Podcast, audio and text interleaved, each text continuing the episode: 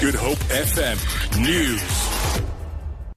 Good morning. The Competition Commission says there is no need for suppliers and schools to monopolize the supplies of school uniforms nationwide. The Commission is probing the 10 billion rand industry amid allegations that senior school executives get paid for exclusive supplier contracts. Competition Commissioner Tembinkosi Bonakele says parents have raised concerns about the exorbitant uniform prices. There are so many parents and many of them are unhappy.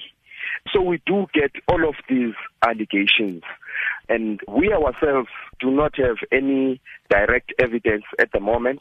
But if people complain about something, you've got to look at it. So this is unhappiness largely coming from parents, and we are just responding to it.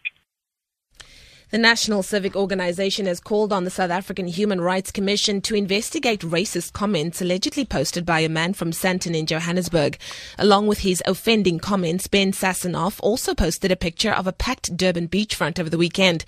Sanco spokesperson Jabu Mahlangu says they condemn in the strongest terms possible the alleged provocative insults which seek to rekindle racial hatred and polarize the South African society. Western Cape traffic authorities have issued a stern warning to road users who did not adhere to the rules of the road. 13 people have died in the Western Cape during the first of three consecutive long weekends. This morning, 4 more people died when 2 taxis and a light motor vehicle collided on the R61 between Beaufort West and Aberdeen. 6 people were seriously injured in this collision.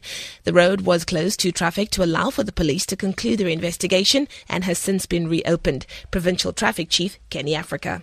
Still got this behavioral problem where our motorists really need to change their attitude, their behavior on our roads towards their fellow road users. We will do everything in our power throughout this festive season to take drunken drivers and reckless and negligent drivers off our roads. And finally, at least 57 journalists have been killed around the world in 2016 while doing their job. Reporters Without Borders say 19 people were killed in Syria alone, followed by 10 in Afghanistan, 9 in Mexico and 5 in Iraq. 9 bloggers and 8 media workers have also been killed this year. Although it was fewer than the 67 in 2015, the Press Freedom Group put the decrease down to the fact that many journalists have fled countries that became too dangerous, especially Syria, Iraq, Libya, Yemen, Afghanistan and Burundi. The group also has called for incoming UN Secretary General Antonio Guterres to appoint a special representative for the protection of journalists. For Good Up FM News, I'm Leanne Williams.